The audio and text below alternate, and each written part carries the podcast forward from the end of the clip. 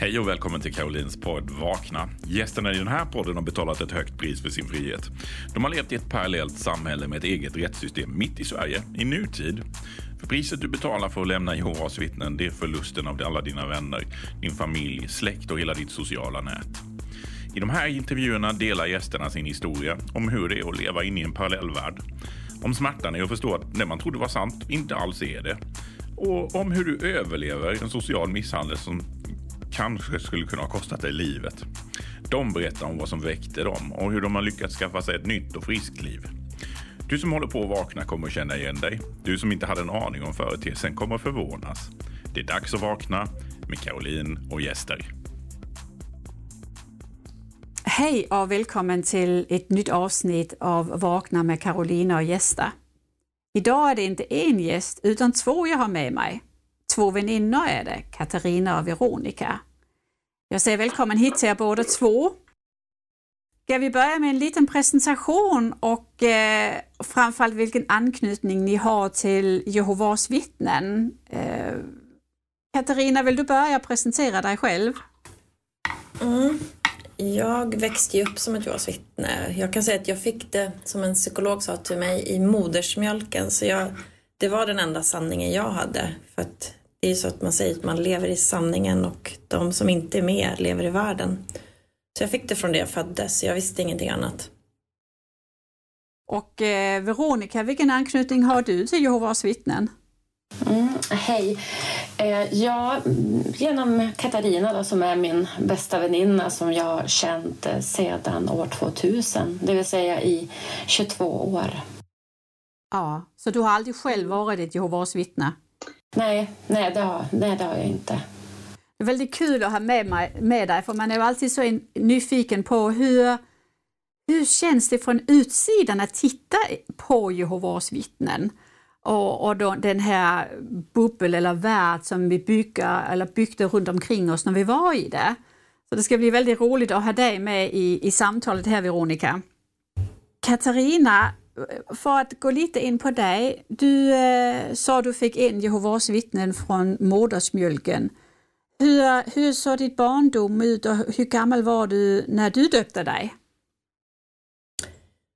Eh, jag var 14. Jag var ju väldigt sen. Alla mina kompisar hade redan gjort det så jag kände mig väldigt pressad på att jag skulle göra det. Men jag ville så gärna gå gymnasiet, jag ville bli frisör, det var min stora dröm. Eh, Medan mina vänner slutade i nian för att gå ut och bli pionjärer och det var liksom inte mitt, min önskan. Eh, nej men jag levde, hade alla mina vänner inne i organisationen. Jag hade en klasskompis som inte var med, som jag hängde med. Men annars var det liksom fullt med tjänst och eh, alltså man hängde ju jämt. Det var ju så. Var du en troende barn och ungdom eller var du in som bara hängde med och så blev det så? Alltså jag var troende men jag var inte så, jag var ingen som pratade i skolan. Jag kände mig alltid så här att jag höll det för mig själv liksom. Ehm, så jag var inte den som gick runt i skolan och pratade, jag pratade aldrig om det. Men jag trodde ju på det, absolut, det gjorde jag. Ehm, jag var den här duktiga flickan hemma. Jag fick ta ett väldigt stort ansvar hemma så jag var ju mest, jag var bara hemma. Hemma och städade, skötte, tog hand om småsyskon. Ehm, ja, jag var inget barn kan jag känna från det jag var fyra år. Jag fick bara städa och jobba. Ja, ja precis. Och så är det ju också. Det blir ju lätt allvarlig barndom när man, när man har de här ansvarsuppgifterna att vara ett Jehovas vittne. Mm, så var det. Vuxenkrav när man är liten. Har du en stor familj i Jehovas vittnen? Eh, ja, alltså det var ju mormor och morfar och ja, alla var ju med skulle jag säga. Min mamma och styvpappa. Men min pappa lämnade när jag var fyra år. Eh, och min pappa var mitt allt så att jag eh, fortsatte ju träffa honom. Eh, fast det kom ut i, kom ihåg i Vaktons studieartikel att man inte skulle göra det. Jag kommer så väl ihåg. Jag kommer inte ihåg om jag var sju, åtta kanske när det kom. Att man inte skulle umgås och inte äta ihop. Men det fanns inte i min värld att jag skulle klippa med min pappa. Det var min, mitt allt. Så jag kände alltid lite dåligt samvete att jag ändå gjorde det. Så jag gick liksom mot normen kan man säga. Bodde du varannan vecka? Nej, utan jag bodde hos mamma men jag var hos pappa på loven för han bodde i Stockholm och vi bodde nere i en liten byhåla i Halland. Så jag åkte, så fort jag hade lov så åkte jag till pappa och det var det, var det bästa jag visste. Vad sa han omkring det här med Jehovas vittnen och de kraven du kände du hade på dig i församlingen? Han sa aldrig, alltså vi, han sa aldrig någonting egentligen om det utan det var att när jag var hos honom så, jag kommer att jag ibland sa, ska inte följa med liksom, för att jag tyckte så synd om honom att han hade tappat alla, han var ju äldst innan och fortfarande idag, alltså för några år sedan när jag fortfarande var aktiv så kom ju folk fram och pratade om min pappa så det var ju en som satte prägel liksom. Alltså han var ju väldigt social och folk tyckte ju om honom liksom. Men eh, nej, han försökte aldrig påverka mig åt något håll faktiskt. Hade du önskat att han hade gjort det? Ja, kanske.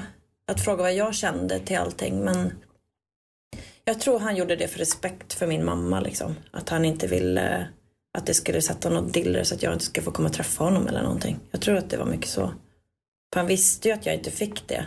Man kan ju säga att vi har ju många, många av oss har ju, eh, och många av mina lyssnare har ju varannan vecka barn och ofta så är det en oro bland oss som har lämnat eh, den gamla strukturen. Hur mycket vågar vi, inte pressa barnen, men påverka barnen till vårt liv nu? Um, och um, vi har själv pratat väldigt öppet med våra barn och, och mina bonusbarn om eh, liksom strukturerna. Det beror också på hur gamla barnen är men jag, jag tror att det kan vara bra att våga liksom visa för barnen, du behöver inte välja detta, det finns detta och detta och kanske pricka lite hål i de troslärarna som barnen går och bär på, för det är ju mycket skuld och skam och tunghet. Sen var det ju också, nu vet jag inte vilket år du född Katarina? Eh, 74. 74, alltså det var ju typ eh, början på 80-talet, mitten på 80-talet. Där var ju inte mycket mm. rättigheter för pappor då när man skilde sig. Det var ju ofta bara mamman Nej. som fick barnen och sen, mm. Sen var det det köret. Så pappan låg ju redan på minus från början. Ja, men det var ju så. Jag vet min, min mans Eh, pappa lämnade och blev utesluten på mitt 80-tal och det var ju bara tack och hej och sen var det hos mamma barnen bodde. Eh, och det är ju lite, ja, det var ju den tiden, det har inte bara med Jehovas vittnen att göra, det var lite strukturerna från den tiden. Ja, det var ju annat. Jag brukar säga det, på 70-talet var det bättre för mammorna för då fick man behålla barnen. Slapp man varannan vecka. Nej, men skämt åsido. Men... Du var troende, du döpte dig som 14-åring. Blev du frisör? Jajamän, jag gick ut med bästa betyget och fick stipendium. Jag älskade det yrket. Eh, så att jag blev det. Men sen fick jag sluta efter två år för jag var med i en bilolycka så jag kunde inte fortsätta. Men um, ja, då började jag plugga vidare, men det kan vi ta sen. Och sen började du, sen gifte du dig? Ja, det gjorde jag två dagar efter studenten, när jag var 19. Oj, oj, oj. Med Jehovas vittnen förmodar jag. Ja. Wow, du var vuxen och färdig och, och, eh, och gifte dig. Mm. Ja, jag tyckte det då. Eller man hade ju inget alternativ för man, vi hade ju varit ihop i så många år så det var ju bara det vi väntade på att få gifta oss. Hur, hur när hade ni börjat sällskapa? Eh, jag var 14 när jag träffade honom. Wow! Ja, då var det ju många år sällskapande. Men eh, Veronica, när kommer du in i bilden i Katarinas liv?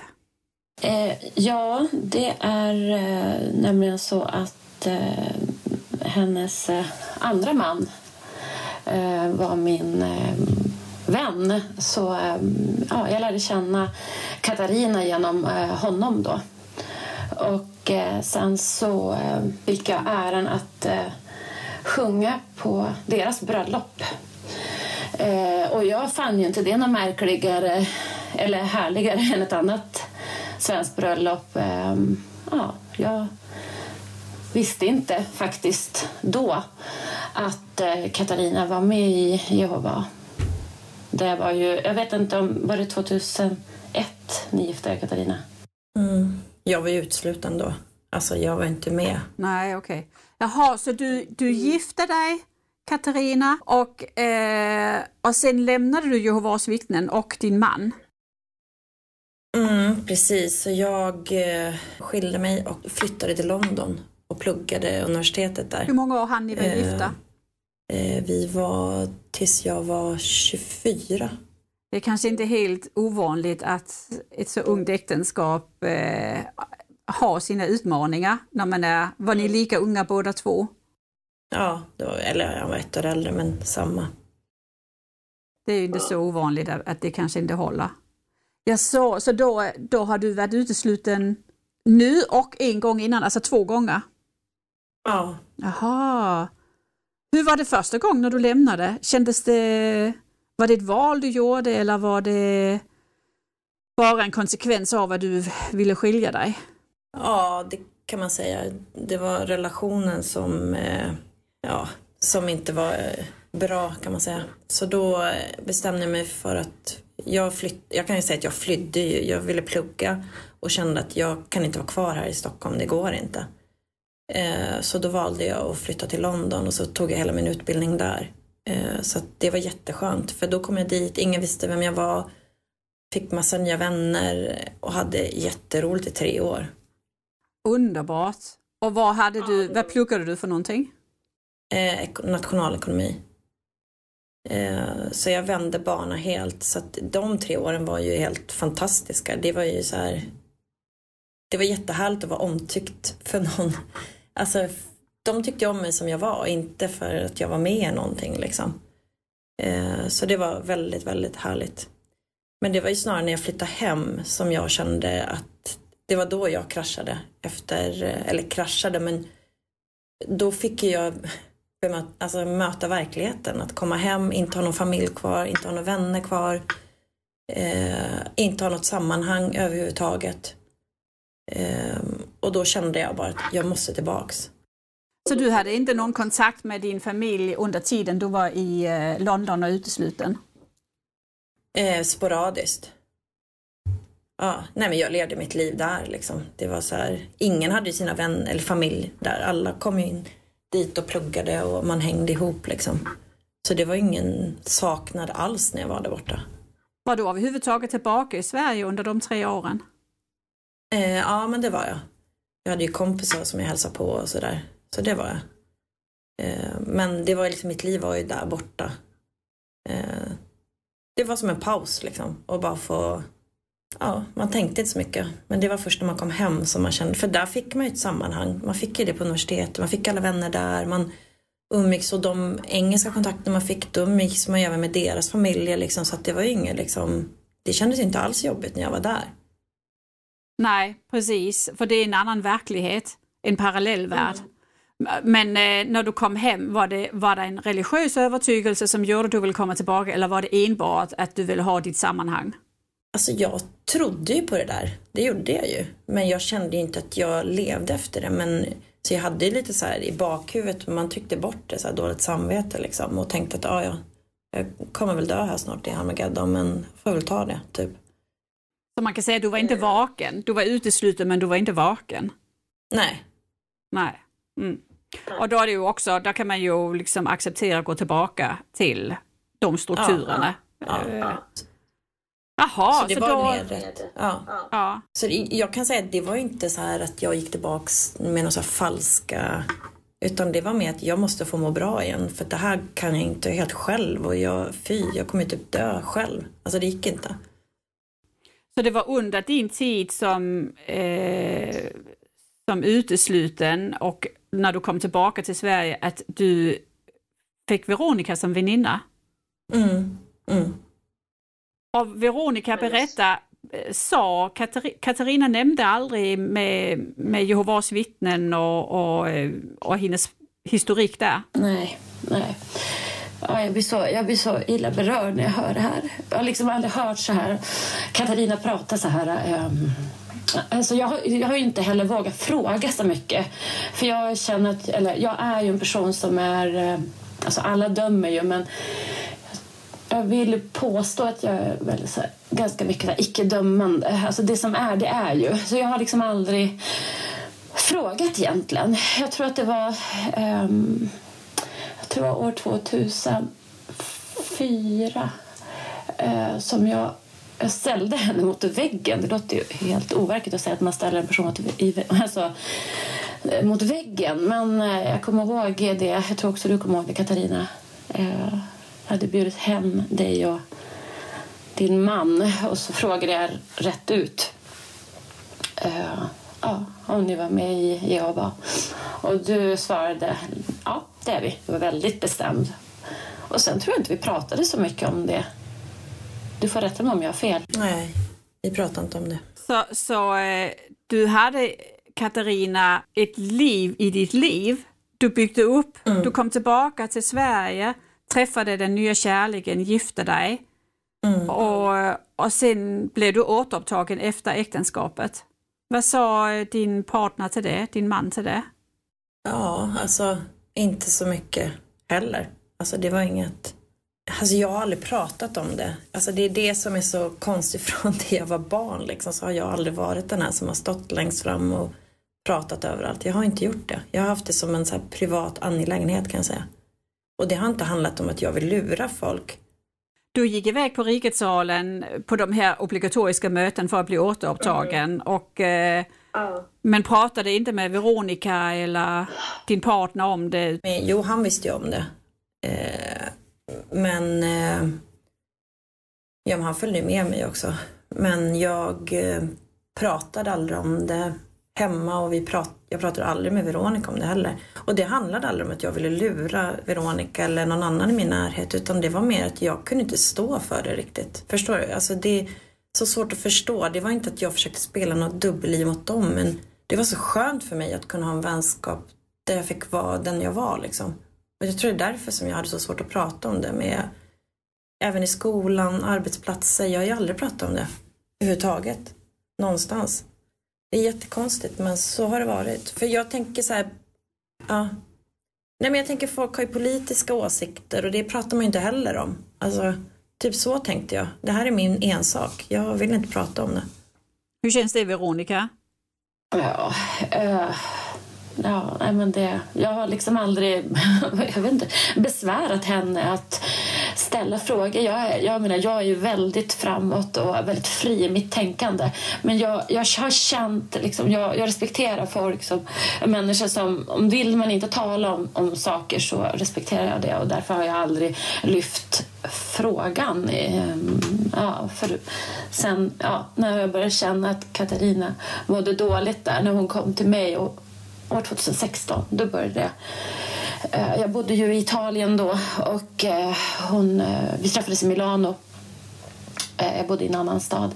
Så vi träffades där en helg och då började hon sakta men säkert prata med mig om ja, här, den här rörelsen. Okej, okay. så då var du redo när du, när du hade kommit underfund med själv som, eh, om jag bara samlar upp trådarna, så du, vilket år gifte du dig med din uh, nya man? 2001. Eh, 2001. Och det, i, den vevan blev du återupptagen och uh, mm. Men det känns ju inte som om att du var så där den väldigt engagerade Jehovas vittne. Nej. I och med att du hade vänner som inte var Jehovas vittnen och, och så vidare. Jag hade egentligen bara Veronica då under den perioden men jag hade ju ett väldigt stort kontaktnät inom organisationen.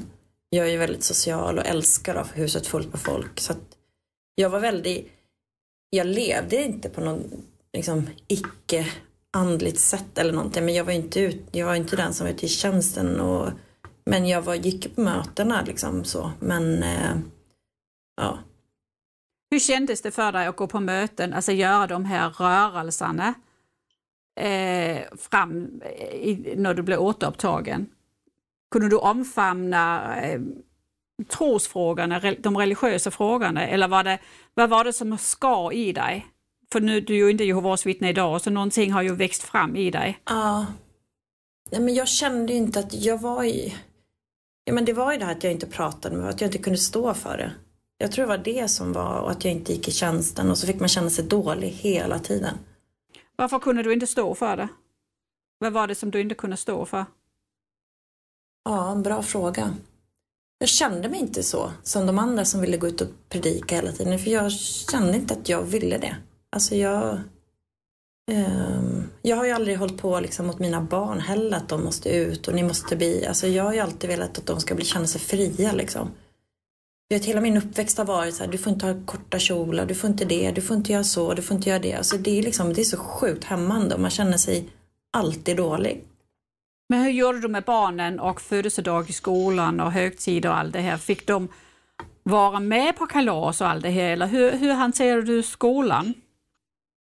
Nej, kalas gick de ju faktiskt inte på. Men eh, jag bjöd ju hem, alltså de fick ju alltid ha kompisar hemma. Jag bjöd hem dem från skolan och hade så. Men andra kalas. Men jag var inte så här att de skulle liksom tas bort ut från firandet i klassen eller att de inte fick det. Så var jag inte. Det var först när de fick in, jag flyttade in en ny familj till Vallentuna.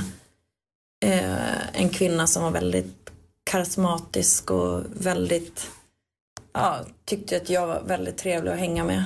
Eh, och eh, hon, eh, ja alltså hon var ju jätterolig liksom. Men hon var extremt, så här, gick i tjänsten som så här stenhård liksom och tyckte att jag var väldigt dålig. Men hon såg ju till så att min dotter också plockas ut från klassrummet därför att hennes son inte skulle få titta på julkalendern till exempel. Och då fick jag ju säga till i skolan att vi har, om jag inte bett er att ta bort mitt barn, jag har aldrig gjort det, ni har haft alla mina fyra barn här, så ta inte ut henne för att en annan säger så. Eh, så där började det ju skava liksom. För jag kände att mitt barn ska inte liksom behöva vara så här annorlunda. För att jag tycker inte att det, de får se på julkalendern för mig. Men jag måste bara säga, så din, din nya man, det känns som om att han var okej okay med eh, alltså att det inte var kalas och så vidare. Blev han ett Jehovas vittne eller var han bara sympatisör? Symp vad heter det? Sympatisör? Nej, han var det också. Nej, han var också ett Jehovas vittne. Det är ju lite ovanligt faktiskt. Eh, men mm. ja. Okej, okay, så, så egentligen så blev ni ju en samlad familj Jehovas vittnen med, mm. med barnen och så vidare. Mm. Och sen, eh, sen började det skava mer och mer i dig och 2016 besöker du Veronica i Italien. Mm. Och vad händer där Veronica när, när Katarina kommer till dig? Börjar hon prata öppet om Jehovas vittnen och, och hur hon känner det? Uh, ja, ehm, jag tror att det, om det är Anna, det kanske var första kvällen där på hotellrummet som uh, när vi för en gångs skull får vara liksom bara jag och Katarina. De, de hälsade på oss mycket i Italien och alla barnen de bilade ju ned. Eh, och då var det alltid full, eh, full, full gas. Liksom. Eh, allt, några, något barn som var med eller så var hennes man med. Så, eh, eller eh, mitt ex. Så att vi var aldrig liksom ensamma. Eh, ja, så att det kändes så fint att där och då ehm, få vara med Katarina då. Eh, och då började hon, ja, började hon liksom berätta och jag lät henne berätta. Jag, jag kom faktiskt egentligen inte ihåg vad du, vad du sa, Katarina. Du, kan, du kanske du kommer ihåg. Eh, jag tror att jag ställde lite frågor, men, men det här är liksom lite eh, svårt för mig att, att minnas. Kommer du ihåg någonting vad du, vad, vad du pratade om, Katarina? Nej, alltså det jag vet att jag sa det var att jag sa att jag vill inte vara med i det där längre. Men jag vet inte hur jag ska ta mig ur. Och jag kommer bli så ensam. Och då sa du att eh, jag ska hjälpa dig och jag, jag kommer aldrig lämna din sida, sa du. Du har mig. Hur kändes det att höra det, Katarina? Skönt. För jag, eh, är det en människa som jag, alltså Veronica är nog den jag litar på allra mest. Hon hon ska aldrig lämna mig i sticket. Alltså, vi finns alltid där för varandra. Vi, det är så här, livet går upp och ner eh, och vi har alltid varit där för varandra. Det är lätt att... jag är är väldigt positiva, glada, framåt personer. Det är roligt att hänga med oss när det är kul liksom. Men att vi vet att vi finns där när det verkligen är sjukt jobbigt. Och det har vi gjort för varandra liksom. Så det var skönt. Det var jätteskönt. Men, men vad var det som gjorde att du, för du, då hade du varit med i 14-15 år igen. Eh, mm. och vad, vad, var det som gjorde att du vaknade? För du hade ju redan varit med om en uteslutning innan och det är inte jätteroligt. Nej. Alltså det var nog, det var en, det var en incident. Det var, en, det var den här familjen som flyttade till Vallentuna eh, den här kvinnan som var så stark personlighet. Eh, hon började liksom bestämma, hon tog liksom, äh, hon bestämde vilka ungdomar, man kallar ju alltid de yngre i församlingen för ungdomar. Eh, hon bestämde vilka ungdomar som skulle få vara med på bjudningar, som man kallar det så fint. Eh, och min äldsta son är supersocial, han får alltid kompisar, jätteomtyckt i skolan av både elever och lärare. Eh, helt plötsligt fick han inte vara med. Eh, det gick så långt så att hon till och med skjutsade hem han. De var massa folk någonstans eh, och häng, eh, skulle gå ut och käka. Eh, och då tyckte hon att han inte skulle få vara med där. Så hon åker ner till centrum, hämtar honom och säger till honom, och då har han precis ringt mig och frågat får jag följa med? För han var ju ganska ung då liksom. Ja visst, du får vara med dem. Eh, åker ner dit och ropar på honom och säger att kom, jag ska köra hem dig. Din mamma bett mig köra hem dig. Eh, så hon kör hem honom till mig för att hon tyckte att han skulle inte hänga där. Alltså jag får hem ett extremt ledset barn liksom. Och hon ljuger. Hon, jag ringer upp henne. Varför ljuger du för min son liksom? Och kör hem honom. Nej men de vill inte att han ska vara med. Jag bara, fast det stämmer inte liksom. Och så där var det gång på gång att han inte skulle få vara med. Så det knäckte ju hans självförtroende så fruktansvärt ner i botten. Och jag tog upp det med henne, jag tog upp det med folk runt omkring. Alltså jag är verkligen så engagerad för jag tycker att barnen ska må bra är typ det viktigaste. Och sen ville de ju få med honom att bli förkunnare och då kände jag att nej, alltså nej. Och sen var det en fest som vi var bjudna på. Får jag bara fråga, hur gammal, är, hur gammal var sonen där? Vad var han, 13 typ? Ja, en jättekänslig ålder. Ja.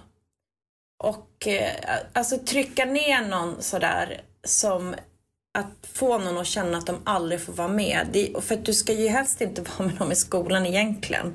Men det, jag har inte haft de reglerna. Men att känna liksom så här, och så ska du inte få vara med i den här ungdoms... Alltså det är ju så fruktansvärd mobbing så att det, det går inte att beskriva. Det är väldigt intressant för att eh, många kanske inte riktigt förstår den starka hierarki som finns inom församlingen. Och det mm. går även ut över barnen, att är du inte mm och det är ju inte hans skuld, det är för att man inte anser föräldrarna vara lämpligt umgänge eller man är inte tillräckligt engagerad. Precis. Och man pratar om att ungdomarna ska ha bra, ungdom, man ska ha bra umgänge, ja. man ska ha bra grupptryck. De pratar om grupptryck på positivt mm. sätt. Och då är det viktigt att sortera ut de som kanske inte kommer med den här bra eh, grupptryck. Mm. Man, de kanske mm. inte är drivande att bli förkunnare, att vara med på tjänstedagar, tjänsteresor mm allt detta här som församlingsgemenskapen går på. Och då blir du utfryst. Det är inte för att man är ungdom man ska vara tillsammans utan man ska helt enkelt vara ett bra, det är ett enorm press att lägga på barn. Jättepress. Eh, mm. Men hur reagerade din man på det? Tyckte inte han, eller var det bara du som kände att det här gillar inte jag? Nej, han kände samma. Han var ju också och pratade med liksom äldstebröder och alla möjliga för att det här var ju riktig ren mobbing det hon höll på med. Eh, men det, hon var ju så duktig i tjänsten och då får man vara hur man vill. Hon eh, drillade sina ungar, hon var ute jämt i tjänsten. Och sen gynnade det här ut, det som jag gjorde att jag verkligen kände att nu räcker det, det var en, en fest, en tillställning var typ 30 pers där med barn och vuxna. Mina föräldrar var där, alla mina närmsta vänner var där. Eh, och eh, jag jobbade och hade ett möte på eftermiddagen och det dracks liksom alkohol hela dagen. Eh, och det är väl så vid sex på kvällen, eh, jag hade jobbat till fyra så jag hade inte druckit liksom. Eh, men jag hade varit med så hade jag gått, eh, vet det, hade jag kommit dit senare och sen eh, Sex på kvällen var hon helt full. Kommer fram till mig och jag kan säga att det är ju, de som vet är att man får inte vara full liksom. Alltså det, så är det ju. Du får inte dricka, men inte på det sättet. Då kommer hon fram till mig och så säger hon att ah, jag vill bara att du ska veta att jag är så ledsen. Och så börjar hon gråta för att du är så oandlig, du är så dålig Katarina. Ingen vill vara med dig. Mina barn vill inte ens vara med dig, är dina barn. Och de får inte vara med dina barn för mig för att du är så dålig. Eh, du var så bra förut och vad är det som har hänt och varför är du så dålig Katarina? Inge, alltså det bara malde på. Bara, du är så dålig som en bajskorv liksom. Så där sitter hon inför alla på hela... Mina föräldrar försvarar inte mig, mina vänner försvarar inte mig. Alltså ingen försvarar mig. Och det är som att är man oandlig kan man säga vad som helst till någon.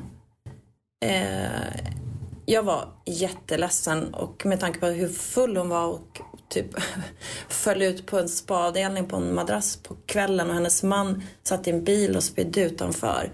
Så kände jag så här, vem är det som är dålig? Varför, vad är det som är rätten till mig att säga att jag är så oandlig och dålig att mina barn inte ska få vara med och att då kände jag så här, nej men nu räcker det.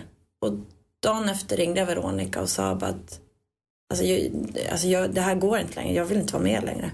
Och då sa ju hon bara, men jag finns här, jag kommer hjälpa dig. Vad fint.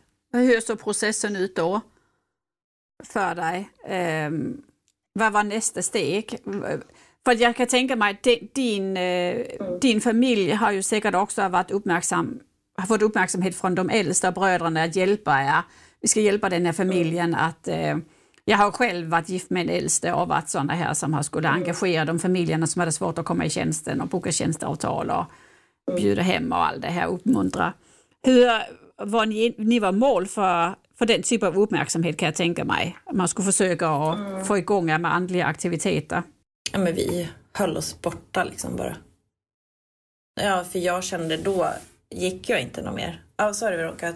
Nej men sen, sen var det ju, mitt liv gick ju åt fanders eh, under den här perioden. Det, här, det där som hände dig där med eh, henne, det var ju juni år 2017. Och 2017 i juli, alltså en månad efter, så, ehm, så bryter jag upp med eh, italienaren och eh, jag vet inte riktigt vad jag ska ta mig till. Så jag ringer till Katarina och eh, hon står med liksom, armarna öppen. Så jag kom hem till Katarina och med typ två resväskor. Då har jag bott i Italien i tio år. Och får bo då hos dem i Vallentuna i tre veckor och jag sitter liksom och gråter hela tiden och är jätteledsen.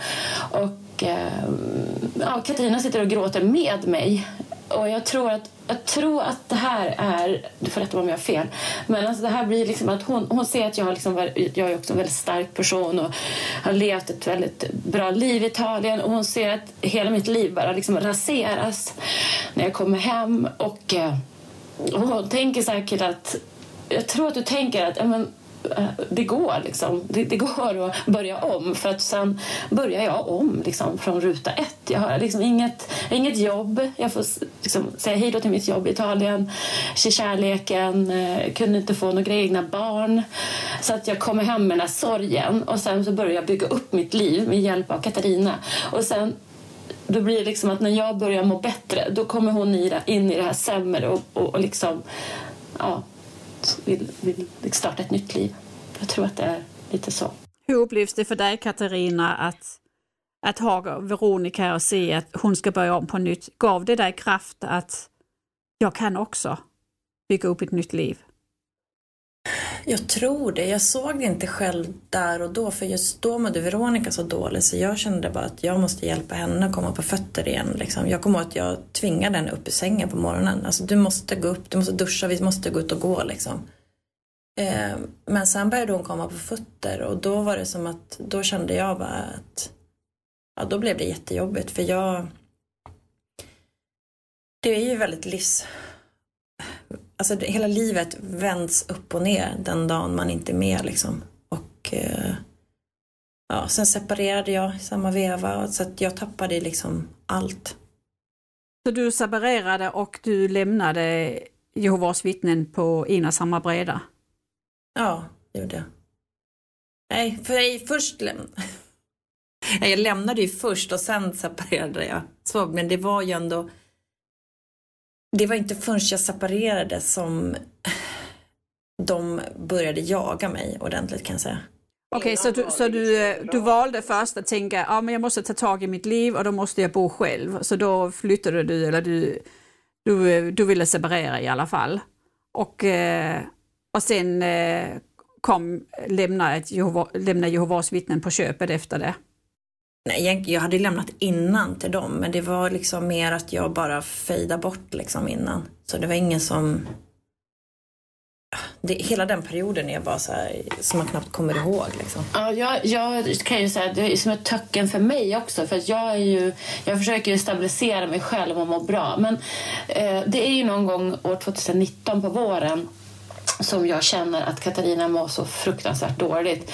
Att att... Eh, alltså aldrig så där dåligt så att jag tänker att hon skulle göra sig illa, alltså själv illa. Men, men, men eh, för hon har ju en väldigt, väldigt bra inombords, en grundtrygghet eh, som måste vara något genetiskt, eh, anar jag. Men, men jag känner att hon mår så dåligt så att jag ringer Hjälpkällan eh, och får kontakt med dem. och eh, jag berättar vem jag är och berättar, jag vet inte vem Katarina är till namn men eh, ja, så vi får ett möte att få träffa då eh, Järpkällan och eh, Katarina går. Jag, jag, var lite så här, undrar om hon kommer att gå med på det här för att hon visste inte om att jag ringde dem, eh, tog kontakt med dem men eh, ja, hon valde att eh, följa med.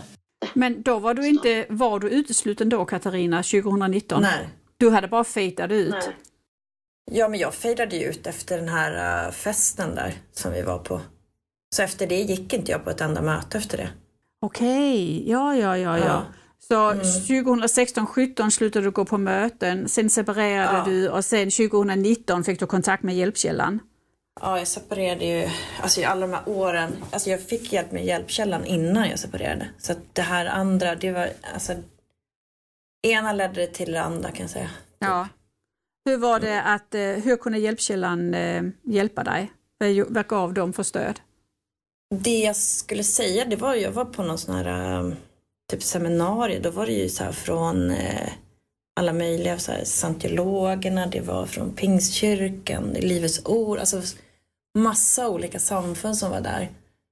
Och alla hade ju samma story liksom. Det var mer så här att se att, jag menar, de, levde, alltså de trodde lika mycket de och de blev ju också utfrysta och det, vi var inte så exklusiva som jag trodde. Eh, men sen, ja, jag vet inte. Jag kände inte att det hjälpte. Det var väl det, men annars kände inte jag att det hjälpte mig så. Jag ville ju hitta ett nytt liv. Jag vill inte vara kvar och älta om det gamla. Jag ville liksom framåt. Och det var det jag inte kände att det gav mig. Nej, precis. Du, du ville framåt. Så vad gjorde du för att komma framåt? Men då när jag mådde som sämst, då började jag gå till en psykolog. Ehm, det var första steget. Eh, jag visste inte var jag skulle börja för att jag, jag grät varje dag. Jag vaknade varje morgon halv sju och grät till mitt kaffe. Sen åkte jag till jobbet. Ingen såg någonting eller visste någonting. Och det var som min paus. Och sen gick jag ut i bilen, satte mig och så grät jag. Ehm, och då kände jag så här kan jag inte leva. Jag måste ju liksom ta tag i mig själv. Jag har ju aldrig gått till psykolog i mitt liv. Jag har inte tyckt att jag behöver det liksom. Vad var det, hade, hade din familj klippt banden till dig eller vad var det som gjorde? Ja men jag, man, det är ju den resan när, när du börjar liksom, när du drar dig undan så blir det ju att alla vänner försvinner liksom. Det är ju så. Eh, det blir så ensamt och jag är ju van att ha ett extremt stort kontaktnät. Men du var inte utesluten, det var bara att du eh, de, de umgicks inte med dig längre, men du kunde umgås Nej. med din familj och så vidare? Nej, det gjorde jag inte då heller, för att de kände ju också att jag inte var med. Alltså, jag drog ju mig undan liksom från allt så. Så gick du kanske igenom en depression där? Det låter nästan så. Nej, det var jag inte. Jag gick ju sen till psykolog. Nej, utan hon sa bara att det var eh, kroppens sätt eh, att det var vad heter det, naturliga reaktioner, sunda reaktioner från min kropp för att det var så mycket att gå igenom. Så jag kände mig aldrig deprimerad. Alltså så, det var bara att jag eller liksom, jag var bara så ledsen. Jag var, grejen är den att jag var nog också arg på att jag har gått tillbaks, att jag byggt upp ett liv, att jag måste bygga upp igen för att du tappar ju allt. Jag kände jag gick tillbaks när jag var 25, då hade jag kunnat byggt ett liv som jag inte hade behövt lämna. Alltså så tror jag. Det var som en Grejen att jag grät under så lång tid varje dag. Och när jag kom första psykologen gick det ett och ett halvt år men hon kunde inte det här med sekter. Hon visste liksom inte riktigt hur hon skulle hjälpa mig. Så till slut var jag så trött på min röst för att jag kände att jag kom ingenstans. Och då började jag hos på en ny eh, som heter schematerapi. Och hon kunde se, hon var insatt i det här. Hon hade ju haft eh, en styvpappa som hade varit med Eh, så hon förstod ju det, för att min första psykolog sa ju det, ja men om de älskar dig som, som dig som person så kommer de aldrig lämna dig. Jag bara, fast det fungerar inte så, sa jag. Jo, men det är bara att säga till dem. Men jag bara, nej men det går inte. Men så jag kom till nästa, då förstod hon det här med att och förklara det här, man behöver ett sammanhang Och hon sa ju till mig så här, du är inte ledsen, du är ju arg. Alltså du gråter ju för att du är arg. Jag bara, ja det kanske jag är. Alltså så jag hade liksom, jag var nog både ledsen och arg över hur mitt liv såg ut. Att, det, att det kändes så orättvist att jag skulle stå där själv och inte ha någon kvar. Det kändes så hemskt bara. Och en separation på det liksom. Alltså, det var ju så allt. Hela livet bara Och vad sa du, fyra barn på det? Mm. Ja, med, med allt som ska hanteras av praktikaliteter och så vidare. Mm. Så eh, vad, hur, hur gjorde du för att bygga upp ditt nya liv? Först handlade det ju om att få bort den här liksom, ilskan ur kroppen. Jag gick ju hos den här äh, psykologen äh, ganska ofta i början och liksom bearbetade liksom, från barn, alltså allt så här. Och till slut kände man ju att det släppte mer. I början kände man så här att man var glad om man kunde vara så här en hel dag utan att gråta liksom. Äh, ja men sen började man under den perioden orkade jag inte ta kontakt med nya folk heller liksom. Fast jag är social så på jobbet och så. Men alltså så här privat, då var det mest Veronica liksom. Men sen började jag känna att jag liksom orkade. Och då blev det så här gamla vänner via gymmet, via gamla jobb, via Veronicas vänner. Och sen sakta men säkert så bygger man upp liksom nya vänskaper. När, eh, när kom du till den punkten var du började ta kontakt med människor igen? Vilket år pratar vi om där? Men det är nog nu sist ett år, ett och ett halvt som jag har gjort det, som jag känt att jag orkar. Det har varit en lång process från 2016 när du sa till Veronica i Italien, jag, jag Ja. trivs inte mer, till 2020-2021. Mm, men det tar tid. Det är någonting du har i, när du har fått det från det vuxit upp liksom. Du kan inte bara, jag menar jag trodde ju på det där när jag lämnade. Min mamma sa ju till mig, Katarina, du tar livet av dina fyra barn. De kommer inte få leva för evigt, Katarina. Så att jag kände ju liksom som skuld att jag tar livet av dem, men jag kände att jag vill inte, jag får väl dö häromdagen. för jag trodde ju fortfarande på det. Eh, och det var väl den också, men så kände jag att ja, men Johan måste ju se deras hjärtan, Han kan ju inte ta bort dem liksom, men jag kan dö, det är lugnt. Men jag kan inte leva så här. Nej. När skrev du själv till församlingen och sa nu vill jag inte vara ett Jehovas vittne mer? Eller var det de som drog in dig till en kommitté? Jag har inte gjort något av det. Du, du är inte utesluten eller? Vet inte. Men de behandlar mig som att jag är det. Det, så får det ju inte gå till. Nej, men jag, de försökte träffa mig, men jag vägrade. För att jag kände, jag pratade med min psykolog också om det är deras regler och jag lever inte under deras regler längre. Så att jag eh, har inte pratat med dem. Jag gjort det, gjorde det när jag var 24 och jag vill aldrig göra det igen. Nej. Och jag har inte skrivit något heller för att det finns inget jag behöver. Det är deras regler liksom. Men de vänder blicken när de ser mig på ICA så att jag antar att jag är det. Ingen aning, men vet inte. Mm. Men eh, dina föräldrar, de måste ju veta om det har lästs upp att du, är- hur församlingen ser på dig. De har inte sagt någonting. Det är ju en enorm os, otrygg, eller osäkerhet du går och bär runt på. Att inte riktigt veta varför. Nej, Men jag, de säger ju så här, det är för att du väljer att leva ditt liv som du gör, säger de. Att vi inte kan umgås med dig. Okej, säger jag. Det är ert val. Eh, Så att jag vet ju, jag är ju uppvuxen när det är, så det är ingen, ja jag vet inte. Det är konstigt bara. Hur mår du idag Katarina?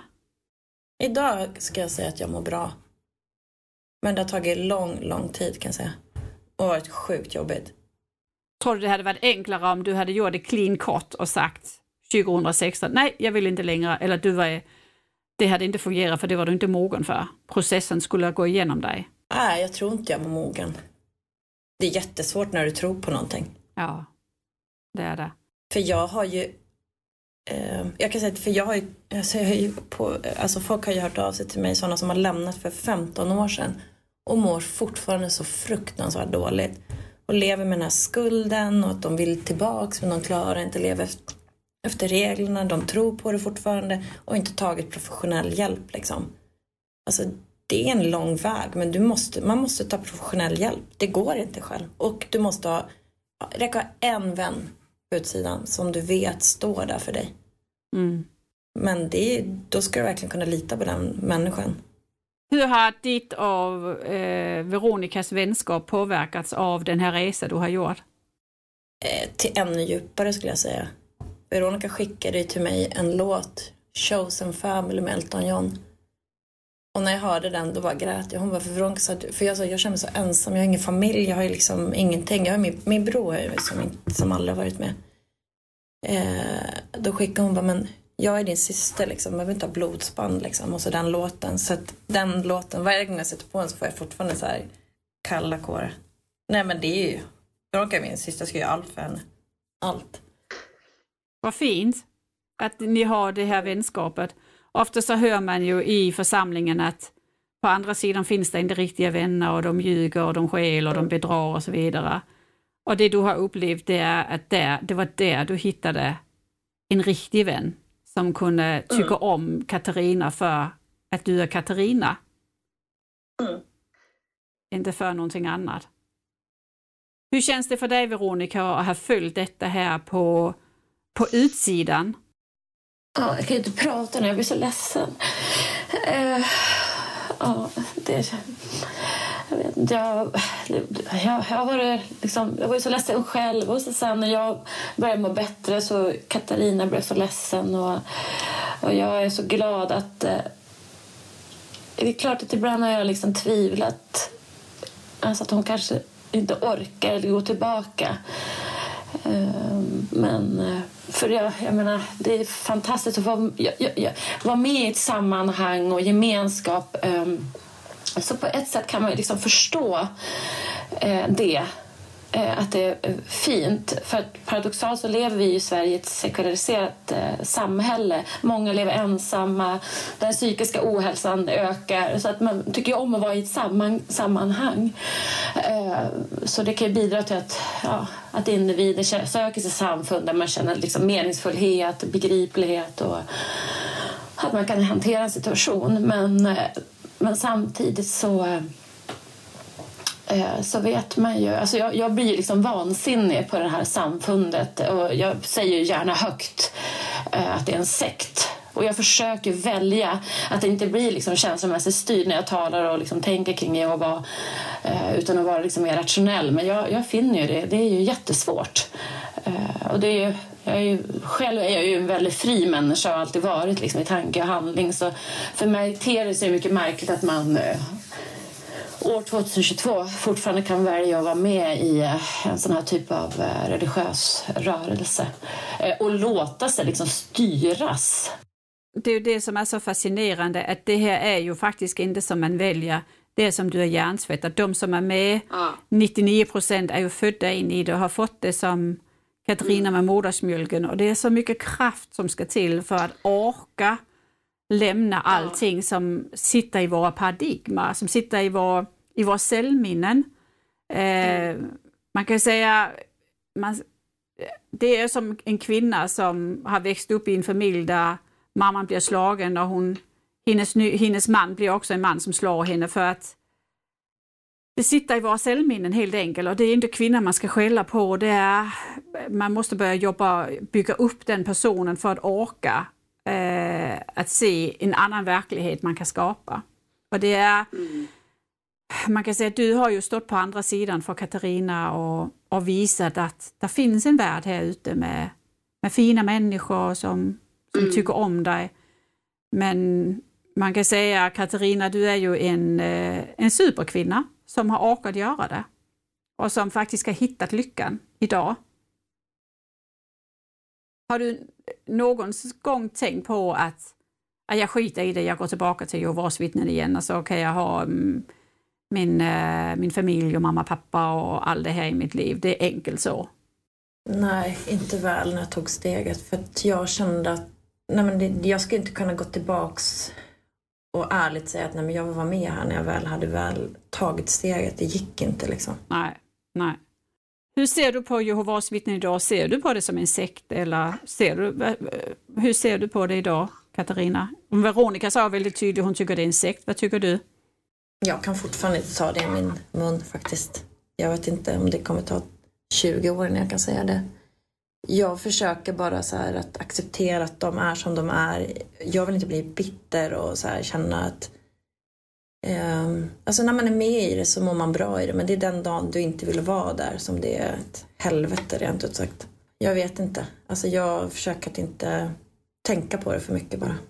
Tycker du att myndigheterna har något ansvar mot, eh, gentemot eh, slutna religiösa rörelser som Jehovas vittnen och andra? Alltså det som jag tycker är jättekonstigt det är ju att de ger bidrag till Hjälpkällan. Alltså det är ju statliga bidrag liksom. Men sen att de även ger bidrag till, till vet du, organisationen också. Alltså det blir så här, ge från båda sidor. Det känns helt eh, alltså motsägelsefullt, förstår du? Om folk mår så dåligt den dagen. Eh, jag stänger av batteriet här. Eh, eller vet du, jag måste få en laddare. Jag stänger av video. Eh, nej men att folk mår så dåligt när de lämnar, att man ser det, att man ändå ger pengar dit. Jag förstår inte det. Och sen tycker jag det är konstigt att de tar emot pengar för man vill inte vara en del av den här världen. Man får inte rösta, man får inte vara med politiskt. Varför ska man ta de bidragen då? Det är för mig så här, jag förstår inte. Nej. Vad säger du, eh, Katar, ehm, eh, Veronica, tycker du att myndigheterna har ansvar att agera mot Jehovas vittnen? Ja, det, jag håller ju fullt med eh, Katarina. Alltså, jag menar, det, det, vi, alltså, vårt demokratiska samhälle är ju, det är ju uppbyggt på så att man som medborgare är med och bidrar till den här samhällsutvecklingen. Och, jag menar, vi har rättigheter, skyldigheter för lagar och förordningar. Ehm, så att, ja, det, det, det, blir väldigt paradoxalt med tanke på de här bidragen som eh, som ges. Man har ett stort ansvar skulle jag, skulle jag säga. Nu kommer det ju en bok, eh, när det här avsnittet sänds så är den redan på marknaden, men den släpps ju officiellt om några dagar eh, som heter Sanningsbärarna. Jag vet inte om ni har följt med det, Jenny Kuttim som är granskare på SVT har skrivit en bok eh, omkring strukturerna i Jehovas vittnen. Hon har själv växt upp som ett Jehovas vittnen eh, men lämnade som tonåring Eh, och jag tror att den tillsammans med tv-programmen som har varit eh, och Uppdrag granskning som har varit sätta myndigheternas ögon på Jehovas vittnen. Att eh, det är en struktur som, eh, som uppmuntrar till att man mår dåligt, som påskyndar eh, en process som man mår dåligt i det ögonblick man vill vara fri och inte vara med längre. Eh, det ska bli väldigt, väldigt spännande och eh, jag har beställt boken eh, på Bokus och det ska bli väldigt intressant att läsa den och, och se hur hon som journalist sätter upp strukturen i Jehovas vittnen. Hur tycker ni att Jehovas vittnen lever upp till barnkonventionen? Det är liksom, alltså det är ju barnen som det som lever, som har levt i de här sektorerna som drabbas, alltså de, de drabbas ju hårdast. Och här tycker jag liksom att samhället måste ta ansvar som, som man har gentemot barnen. Eh, det finns ju lagar och regelverk som bör följas och det ska ju, de ska ju säkerställa att liksom, inga barn ska råka, råka illa ut. Eh, och det står ju det att konventionsstaterna ska vidta alla lämpliga åtgärd, åtgärder för att skydda barn mot ja, bestraffning och diskriminering.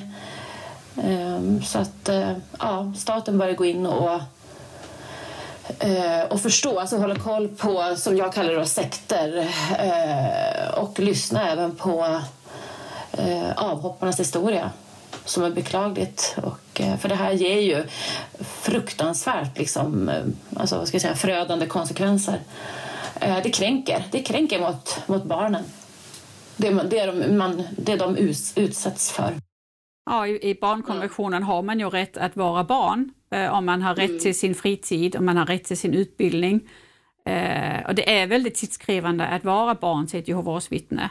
Och mm. det är en halvtidstjänst har man räknat ut som går till religiös aktivitet där barnen egentligen har behov av att vara barn. Och också mm, de, har, mm. de har en rätt att uttrycka sig, undersöka, utbilda sig. Och det, det tillhandahålls inte i Jehovas vittnen anser jag. Nej, precis. Ja. Men jag tänker också så här att när man är, det kan ju ni svara på, men om man som barn blir indoktrinerad att man tillhör liksom en elit eh, då vill man ju liksom inte frånta sig den här, liksom, man tänker sig fina utmärkelsen. Det är ju väldigt svårt den dagen det går upp för en att Det finns någonting, någonting helt annat där, där ute, tänk, tänker jag. Uh, ja. Det är ju som Katarina sa, det är ju en identitetskris man går igenom. Uh, mm. vem, vem, är jag då? Om inte vi är de utvalda, om inte det är Hamageddon som kommer och rensar jorden, vad då? Vad då med framtiden? Vad händer när vi dör? Allting eh, har vi haft svar på, men nu ska vi plötsligt själv börja hitta svaren och finns det en universal sanning eller är sanningen individuell för var och en? Min sanning är så och så. Eh, har du någonting eh, Katarina som du skulle vilja säga till de som Eh, antingen vänner och släkt om de lyssnar på dig i podden här som är fast Jehovas vittnen eller bara andra. Ja, det är ju många Jehovas vittnen som lyssnar på den här podden. Har du någonting du vill säga till dem? Ja, men jag skulle säga att det går. Om man känner i magen att det inte känns bra att vara med så det går att lämna om man kan må bra igen. Men, men det, om du har en enda vän och du vet att den personen kommer kunna hjälpa dig så kommer det gå. Och man behöver ta professionell hjälp skulle jag säga. För det känns som man bara faller. Just det som du så pratade om, ens identitet, man vet inte vem man är, man vet inte vad man ska tro på. Jag menar, en av mina bästa vänner gick bort mitt i det här också på fem veckor.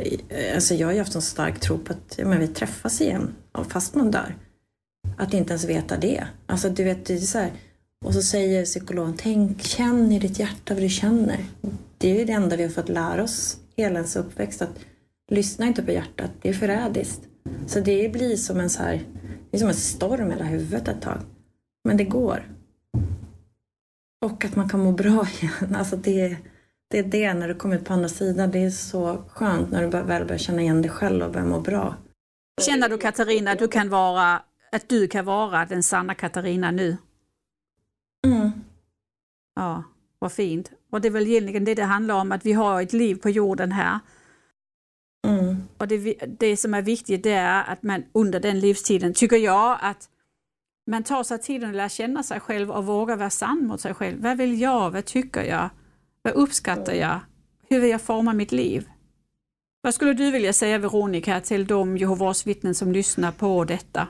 Ja, det finns mycket jag skulle vilja säga. Eh, jag får ju tygla min ilska eh, men jag kan säga så här till er alla Jehovas vittnen att världen är underbar. Den är full med glädje. Det finns ingen... Det, jag menar, det är klart det finns ondska men eh, den är inte full med ondska och frestelse och själar som har glidit ifrån Gud som är ute efter att skada andra som de tror på. Utan det är, ehm, det är en fin frihet att få leva i, eh, ja, i världen där jag alltid har levt. Så att eh, man, man är välkommen till världen. Och, eh, abs ja, och absolut så som Katarina också säger det här med har man bara en vän eller någon som man känner att man har förtroende för så våga, våga be om hjälp så kommer den här personen garanterat att förstå och man kan komma till, till frihet. Ja, vad fint. Och Katarina, dina fyra barn, är de aktiva i Jehovas vittnen eller är de, eh, för jag förmodar du har som alla andra, du har varannan vecka. Ehm, mm. Hur, hur ser de på eh, den religionen du har lämnat? Nej, de är inte med heller och kommer nog aldrig gå med tror jag heller, för de har verkligen sett den sidan hur det är att Helt plötsligt, jag menar folk kan ju inte hälsa på dem på stan heller liksom. Så när vi har rest med eller umgåtts med jämt så helt plötsligt så låtsas de att de inte finns liksom. Så att de har ju också fått känna det fast de aldrig ens var med liksom. Mm. De har gjort det smarta, de har inte tagit ställning så de har fortfarande möjlighet att vara tillsammans med mormor, morfar, moster och allt vad man ja. har i, eh, i religionen och det är ju jätteskönt för det är också en viktig del av deras liv. Eh, mormor, morfar, farmor och farfar och vad de hette mm. alla ihop. Det är ju en, det är viktigt när barn och ungdomar växer upp och även så många vuxna. Mm. mm. Katarina och Veronica, känner ni att ni har fått säga vad ni vill säga eller är det någonting som sitter och brinner i er som, som ni vill dela med er av innan vi avslutar den här fina intervjun? Det jag känner det är, alltså om jag jämför med dem, jag har ju en, en vad heter det, känner ganska många ändå som har lämnat, men de som mår bäst, det är de som liksom inte blir bittra över man accepterar att man växte upp som man gjorde, man är inte arg längre. Eh, det är jättejobbigt att komma ur det, men alltså, acceptera att de lever som de gör och försöka hitta ett nytt liv och liksom bygg framåt. För de som mår dåligt, det är de alltså, som mår dåligt i så många år, det är de som sitter och är ältar och ältar och ältar hur de gör. Liksom. Vi kommer aldrig kunna förändra dem. Liksom. Det är som det är. Liksom. Acceptera eller förändra. Alltså, det är ju bara att acceptera. De lever som de gör. Ja. Jag tror det är väldigt, väldigt fint det du har sagt, det är att bara acceptera att alla har sin livsväg. Och även om man står här ute och man vill, oh, man kan du inte se? Jo, i sinom tid om det är rätt, då kommer de också att se det. Men fram tills dess så har de rätten att leva sitt liv och göra sina val. Och framförallt välja sina konsekvenser, för det är stora konsekvenser och man ska vara redo att ta det och omfamna det innan man gör det. Mm. mm. Och livet är, världen är full av fantastiska människor som man kan få plats med när man, mm. när man öppnar upp för det. Det var väl eh, mm. Det var väldigt vackert sista ord att säga det och väldigt vist också att, eh, att, att acceptera och gå vidare och bygga. Det är, vi har så få värdefulla år här på jorden så det vill man ju använda till att omfamna och inkludera, inte vara arg och bitter. I så fall Veronica och Katarina vill jag säga tusen tack för er medverkande och för att ni eh, valde att ställa upp här tillsammans eh, i den här intervjun. Och eh, vi kanske ses någon gång också i riktiga mm. livet. Det gör vi säkert. Tack så mycket att vi fick berätta. Vill du vara med i Vakna med Caroline och gäster? Att dela med sig av sina upplevelser kan frigöra en hel del blockeringar och hjälpa dig vidare i livet. Det är ofta helande och läkande att höra sig själv berätta vad man har varit med om och som man faktiskt har klarat av. Det är som en tung ryggsäck som man kastar bort för att gå vidare med nya och friska krafter. Besök reject.com och anmäl ditt intresse om du vill vara med.